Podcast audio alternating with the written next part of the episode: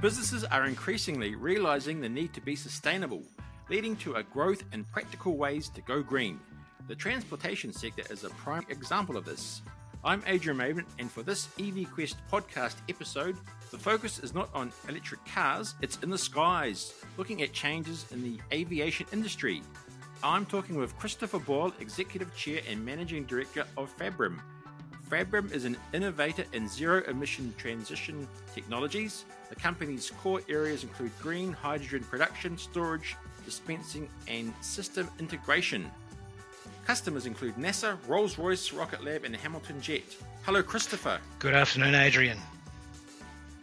Thanks for taking the time to talk to me. Pleasure. Um, maybe just a bit of a bit more of an overview of your business because that was really just sort of scratching the surface. Because um, I was on your website and it was just sort of endless things you were doing. I kind of thought. Uh, so the company was founded um, by Hugh Reynolds and myself 20 years ago. Uh, we're both ex Canterbury University students.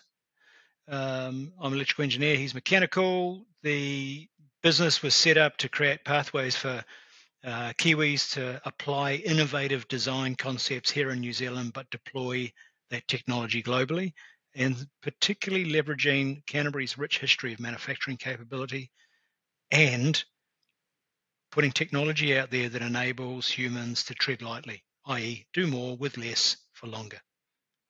So we, we started off doing superconducting systems for power, systems for motors, generators, MRI, etc. That's what got us involved with the likes of Siemens, Bruker, uh, Rolls Royce, um, and others. And over that time, we developed an expertise in uh, composite uh, systems for storage of cryogens, very cold liquids, and also in the production of cryogens, i.e., cryocoolers, which are a very, very low temperature fridge. So uh, they operate at sort of minus 250 degrees. Yeah, because I was watching that video, the Callaghan innovation video, and then it's it's like, oh, that's interesting, interesting. And then you go, and then you got an email from NASA. Yeah, yeah, yeah. We we were uh, we exhibit around the world at a couple of key conferences to do with superconducting technologies or cryogenic technologies, and at one of those, uh, there were a group from NASA that were attending, and they saw what we were doing. So one day, this email pops up saying, "Look, we've got a Mars lander project that we're doing. We need to sublimate." CO2 on Mars for uh, breathing oxygen and fueling for return rockets. Uh, we think your technology might work. So we embarked on a uh, development project with them, developed a specific piece of technology which exceeded expectations, um, and it's become a another one of our cornerstone technologies. Mm.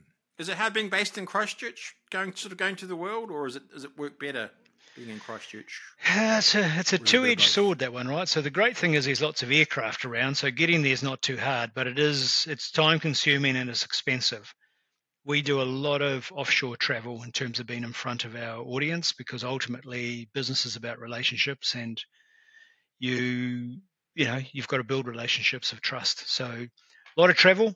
The other part of that is because we're so remote from the rest of the world, a lot of our clients have great confidence in our ability to work remotely, uh, retain confidentiality, and apply novel thought to a lot of their solutions, uh, which is one of, one of our cornerstone traits is that we, we tend to operate in, in the spaces that others don't.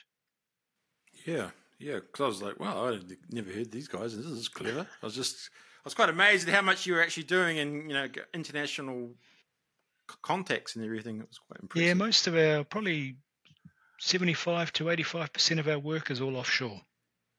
And that kind of leads into um, the hydrogen consortium on the aviation side of things, yep. which I was reading about. How did that come about?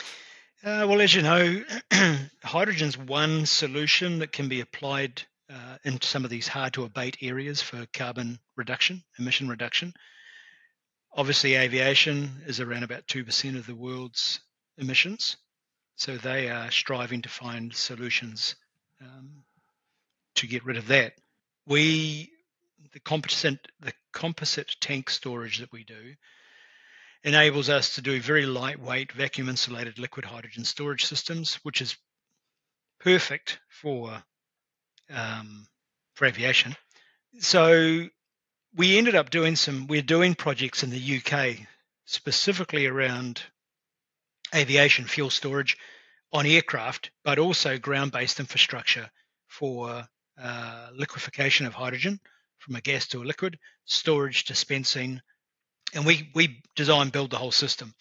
So as a result of that, working with a number of the global players in aviation, when Air New Zealand, Airbus, etc., put together this consortium for what does aviation look like into the future in New Zealand, um, one of the key players they came to was us because we are uh, we understand globally what the technology is, where where it's going.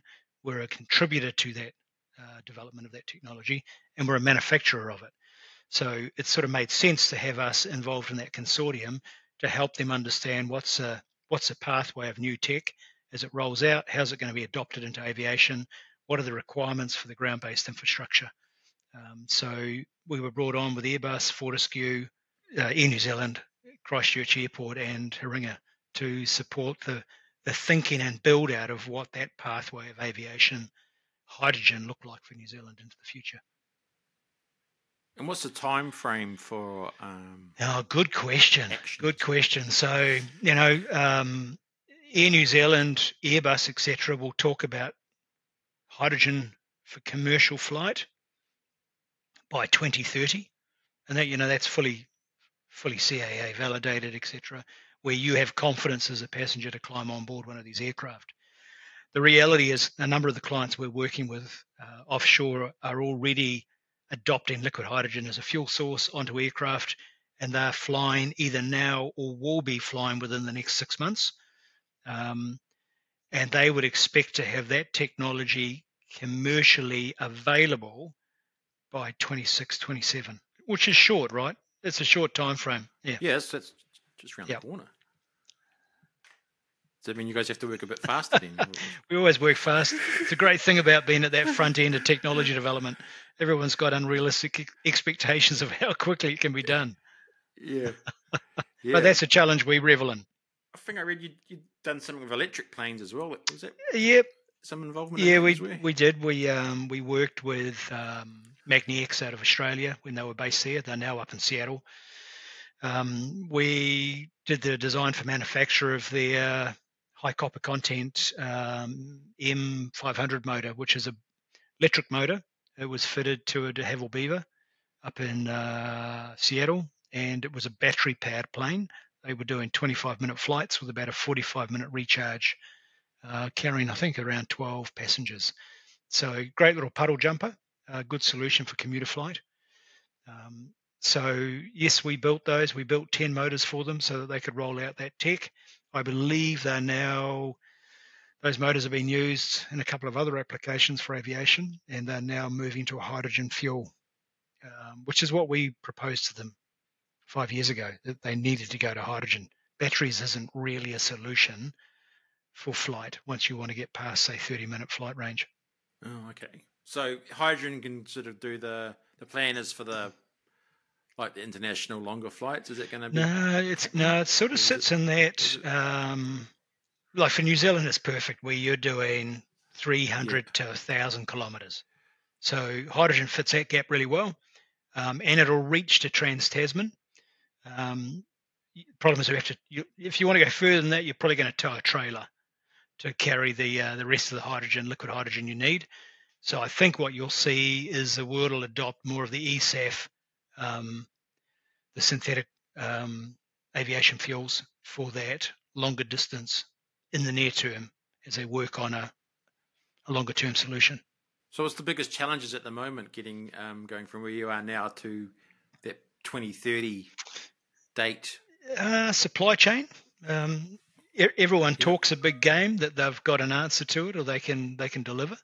But the reality is, uh, people are still, you know, there's a struggle for them to deliver the product as they specify it. So we find ourselves having to work with a lot of our suppliers and help them fix some of their technical issues, or in fact, um, fix it them out, fix it ourselves. So that's a challenge. The supply chain. Uh, the other one is, you know, we're in a bit of a crunch period economically globally at the moment. So there's this real pressure point on how do we decarbonize and clean up our world, but at the same time the economy's, you know, in a bit of a toilet as well. So the funding's not necessarily there. Um, and it, you're in this step change of, of adoption of technology where there's some commercial economic impacts to be the first ones to step in. So it, it requires some degree of government support. And that comes down to government mandate around what does environmental or climate change look like. So, you know, those are some of the challenges. At a technology level, we've got it. Um, there's a clear pathway for what we're doing. Um, but those other those other factors restrict it. Oh yeah. What about just the general aviation people? Are they all are they on board or a bit not sure? No, they they sort of like the cars were. Oh look, you know, it's like turkeys don't vote for an early Christmas, right? So where you've got existing suppliers that have an embedded piece of technology, the longer that carries on, the longer they have a revenue source, right? The reality is, the core driver here is we've got to clean up our environment. We've got to sort out our emissions. So change is required. Um, and it's about people getting comfortable with that next alternate. Safety is absolutely paramount. So there's a, some high thresholds you've got to reach before you can um, get confidence from consumers, which is completely understandable. But yeah, you know, there's this ongoing debate about are batteries better, is hydrogen better, do we just keep burning dinosaurs? Reality is we're in that phase now where we're looking for solutions. So there's going to be a multitude of them provided, and one or two of them will win out as a long-term solution. Mm. You had that. You've got a sort of a, there was a PDF, wasn't there, um, of your of the consortium vision? Yeah. Which sort of which sort of highlights what you what, what the plans are. Yeah, it's about scale. So it impacts on a lot of things. One of them is power generation. You know, hydrogen is power intense, um, whereas people will argue batteries aren't. But reality is, you've still got to generate power for batteries. Um, batteries are great when you want to go light and local, but when you want to go heavy and long, you need an alternate. Liquid hydrogen is great for that. Takes a lot of energy to make it.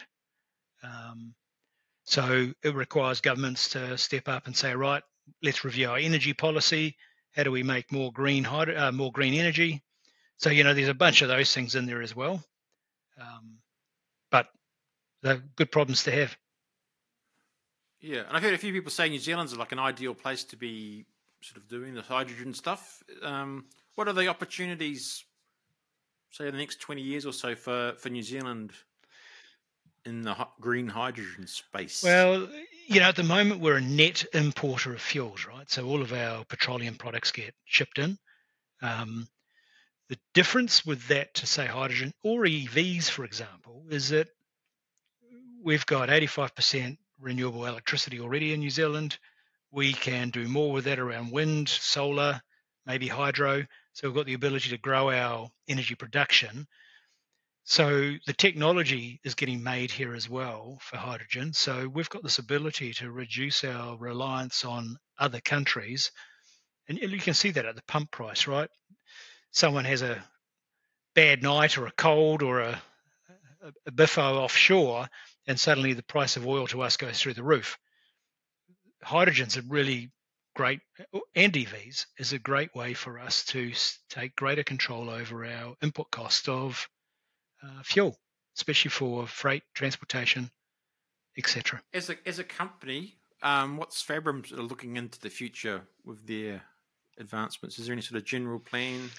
Or, I guess it's a general plan, but any sort of new things? Yeah, there's. Where's, where's, where's it uh, going? So, key things for us are supporting the adoption of hydrogen infrastructure. So, we design and build fuel stations. We manufacture electrolyzers in the country. We do liquefiers, uh, fuel dispensing systems, storage systems for onboard trucks. We're supporting HWR Richardson with the rollout of their dual fuel uh, hydrogen, uh, diesel truck fleet. Uh, and others will buy into that technology. So there's a pathway for decarbonising or reducing carbon emissions for truck. So we're heavily involved in that. uh, with HWR. Great, great group to work with. We're obviously doing a lot in the aviation space and heavy mining, decarbonising the mining side of things. We operate currently in Australia, UK, uh, East Africa, India, um, Europe, South America, America, and Canada. So pretty widely spread. America's got a massive um, draw on it with the 380 billion dollar spend on the Inflation Reduction Act for hydrogen support. So a lot of activity there. We've engaged with a number of key players to develop technology for them to make the whole hydrogen process more efficient. So that's that's the future of the deployment of our tech is just getting the cost per kilogram of hydrogen down. I guess sort of like EVs are sort of taking off. Is hydrogen sort of going to be a little bit behind, or? Yeah, look, EV infrastructure pretty much exists. If you want to, you plug in hybrid, you can charge at home, right? When you start traveling a bit further and you want to do a rapid charge, the infrastructure is getting built in New Zealand for that. Uh, most other countries have a large infrastructure for EV support. Um, it's costly, it's expensive hydrogen's got no infrastructure at the moment. It needs a rollout of fuel stations. Uh, you know, there's a there's tipping points. Once you get baseline infrastructure available, then you'll see a number of trucks and cars, buses, etc., will will pivot to hydrogen, and then you'll see a rapid adoption of it, similar to what you're seeing with EV at the moment. Yeah, the trucks are going to be soon, aren't they? That North Island, for example, there's that sort of circle, that link Auckland, Hamilton, Tauranga. Yeah, that's what is building out at the moment. Um, yeah. We're doing a fuel station in Auckland, one in Invercargill, one in Christchurch. Um, so there'll be a South Island uh, routing as well. And the great thing with the dual fuel tech, you run out of hydrogen, it just keeps running on diesel, so you don't have range anxiety around fuel. So yeah, there's there's a number of technologies that are pulling or piling into the market to to overcome some of the current challenges around access to fuel. But you you will see a fast adoption of this once it becomes a bit more commonplace. Oh yeah, so just sort of the casual observers going, what's going on in hydrogen? What can you what what like, can you say? Maybe in five years they'll be seeing. Uh, just generally, maybe. Yeah, look, um, Bill Gates has a classic saying, right? He says people overestimate what's going to be achieved in two years, but grossly in, underestimate what can be achieved in five. I think um, in five years you will see a number of vehicles on our roads powered by hydrogen. I think you'll see trucking, buses, uh, some marine applications, uh, and also a number of cars, and the first few aviation forays into into hydrogen. So I think within five you'll see that. Um, any other sort of key points you think people should be aware of in in the hydrogen space? Oh, look, the key thing is um, it's safe. You know, safety is all about management systems, no different to petrol, diesel, LNG, whatever. So, hydrogen is a safe fuel. Um, it's a zero emission. Yeah, all the noise. That, we are, as a as a world, we are looking for a solution to emission reduction. That's going to come from a number of different things, like we have you know, different grades of petrol, diesel, LNG, CNG, batteries now, you're just going to see a whole smorgasbord of future fuels as well. Hydrogen's one of them. It's not necessarily better or worse than anything else that's on the market.